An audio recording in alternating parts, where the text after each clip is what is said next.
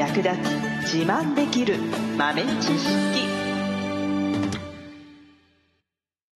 この番組は2006年バリスタチャンピオンのみえちょと。コーヒー勉強中いくちゃんがいつものコーヒーがさらに美味しくなる話をしています。この番組を聞けばちょっと自慢できるコーヒー雑学やすぐに役立つ最新トレンド情報がわかりますラジオトークで毎週火曜日お昼の12時からゆるっとお昼休み。木曜日の夜10時10分からはカフェ好き女子の夜会をライブ配信しています。美味しいコーヒーの入れ方など皆様のご質問にもお答えしますのでぜひ欠かさず遊びに来てくださいね。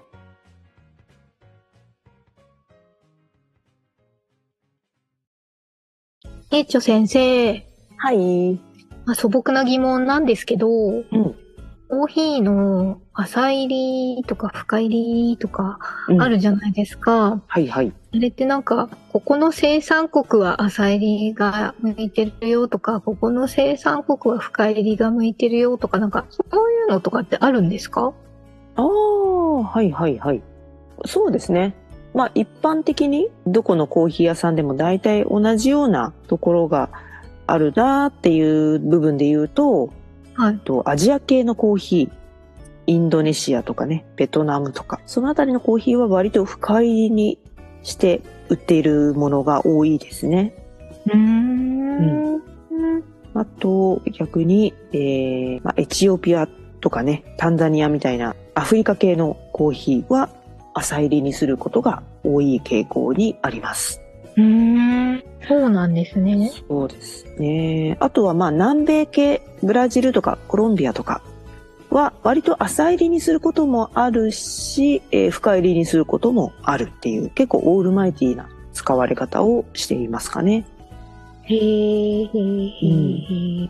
まあ、大きな傾向としてというだけなんですけれどもね。あの、まあ、アジア系の豆に関しては、割と水分含有量が多いので、短い焙煎だと、まあ、ちゃんと中までね、えー火が入っていない可能性が出てきてしまって、うーん。で、中までちゃんとね、火が通らないと、ちょっとこう、草のような、牧草みたいな、枯れた草みたいな、そういったね、風味がね、残っちゃうんですよね。うーん。なので、それを防ぐためにある程度深入りにしているっていうところが多いのかなとは思うんですけれども、あとでも深入りにすることでどっしりとしたね、フレーバーっていうのが引き立つので、結果的にはまあ深入りに向いているっていうふうに言っていいのかなと思います。うーん。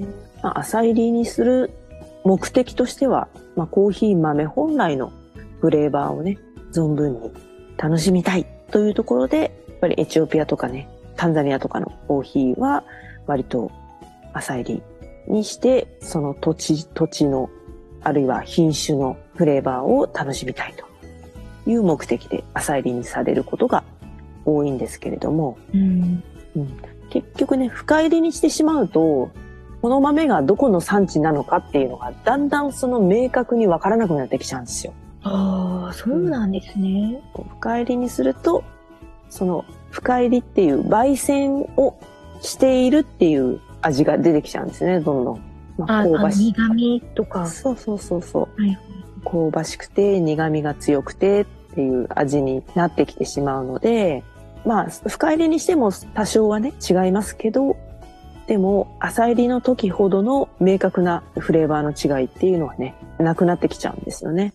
なので、まあ、あえてのね、深入りにしたり、あえての浅入りにしたり、まあ、どこの産地のコーヒー豆でも、まあ、そこら辺は自由にやって構わないんですけれども、こう、失敗したくないなっていう人はね、世のコーヒー屋さんがよくやっている焙煎度合いとコーヒー豆の産地で合わせてもらった方が失敗はないかなと思います。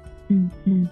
あとはその味、どういう味にしたいかっていうところでね、その焙煎由来の香ばしさが好きな方は当然ですが深入りにした方がいいし、あとミルクを入れたいとかね、あとアイスコーヒーにするとかね、いろいろあると思いますけれども、あと浅入りはいろんな産地とか品種の個性を楽しみたいっていう方はね、浅入りがいいなと思いますね。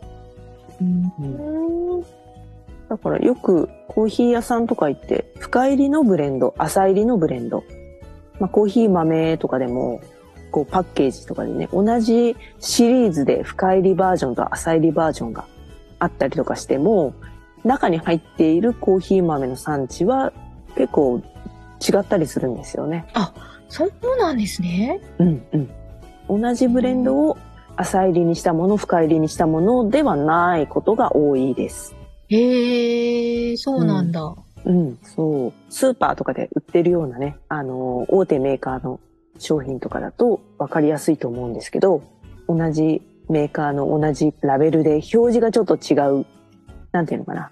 例えば、あっさりブレンドとか、しっかりブレンドとか、そういう、例えばですけど、あったとしたら、あの、裏にね、成分表示というか、あの、原産国っていうのが書いてあるんですけども、はい。そこに書かれている国名が同じだったとしても順番が違ったりとか、うんうんうん。あれは含有量が多いものから表示されるので、例えば、あっさりブレンドはブラジル、コロンビアの順だったけど、しっかりブレンドはブラジル、インドネシアだったとかね。うんそういうことがありますね。なので、単純に同じコーヒー豆を深入りにした、浅入りにしたっていうだけじゃなくて、やっぱり、えー深入りに向いている豆をそもそも使用していることが多いんですね。なるほど。うん。うん。なので、ちょっと気になった方は、スーパーのコーヒー豆売り場に行って、じーっといろんなの見てみてください。はい。うん。意外知らとね、なかった。そう。焙煎度が高いコーヒー豆の共通点。それから低いね、浅入りの豆の共通点。結構見えてくると思います。うん。うん。あの、アナエロビックとか、うん。ヒューズとか、うん。そういうのは、うん。結構なんか、香りとかがすごいうん、特徴的だと思うんですけど、うん。こういうのは浅入りの方がいいんでしょうか？これはですね、こういう発酵プロセスだったりとか、えーインフューズドの場合はですね、割と、まあ、中入りから深入り、完全なる深入りまで行くと、なんていうのかな。やっぱり焙煎のフレーバーが勝っちゃうんですけど、割と浅入りだと、その、後付けしたフレーバーに、コーヒーのフレーバーが追いついてない印象になるっていうのかな。うーん。うん。だから発酵の香りがすごいメイン。それから後付けしたフレーバーがメインになりすぎちゃって、うんある程度コーヒーの焙煎由来のフレーバーも出していかないと、ちょっとバランスが取れない傾向にあります。へえ、そうなんですね。うん。へえへえへえ。コーヒーっぽくならない。うん、そうですね。本当に。アナエロビックの浅入りとかは、結構、うんコーヒーの味とかけ離れてきてしまう傾向にありますね。うーん。なので、ある程度焙煎進めた方が、バランスが取れて、発酵の香りとコーヒー由来の味わいっていうのがバランスよく楽しめるかなと思います。なるほど。うん。勉強になります。そうだもしね、自分で生豆買ってきて焙煎するよっていう人がいたら、まあそういう傾向があるよっていうのをね、ちょっと片隅に入れておくといいかなと思います。浅入りにすることも多いし、深入りにすることも多い豆として一個あったのが、ケニア。ケニア？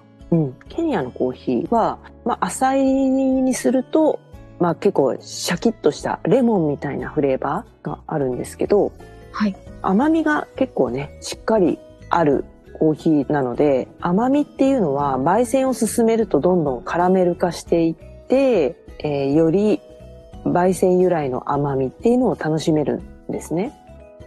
うーん。そもそもそんなに甘さがないようなコーヒー豆だと、まあ、焙煎が深くなるとナッツのようなフレーバーになりがちなんですけれどもケニアは割とあの品質がいいと甘みをたくさん含んでいるので、そうするとキャラメルとかチョコレートみたいな、そういったフレーバーにね、変化していくんですね。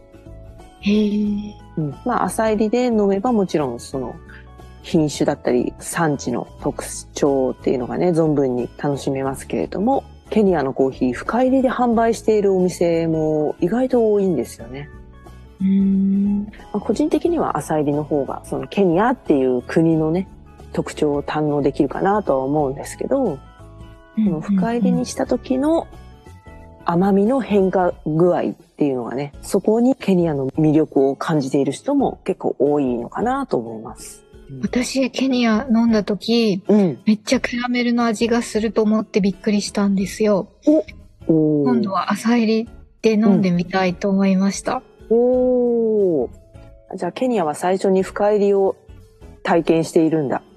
そうだ、そういうことです。はい。おーそうか。まさに。ピンポイントで。すごい。そうそうそう。そういうこともそういうこあるのでとですね。。うん。そうそうう。んどっちもいけるぜっていうタイプのコーヒーももちろんあります。なるほど。最後までお聞きいただきありがとうございました。あなたのコーヒーライフに少しでもお役に立てたら嬉しいです。ご質問やツッコミは、ラジオトークで受付中。毎週火曜日お昼12時から、ゆるっとお昼休み。木曜夜10時10分から、カフェ好き女子の夜会をライブ配信しています。ぜひ遊びに来てください。ではまた次回の配信でお会いしましょう。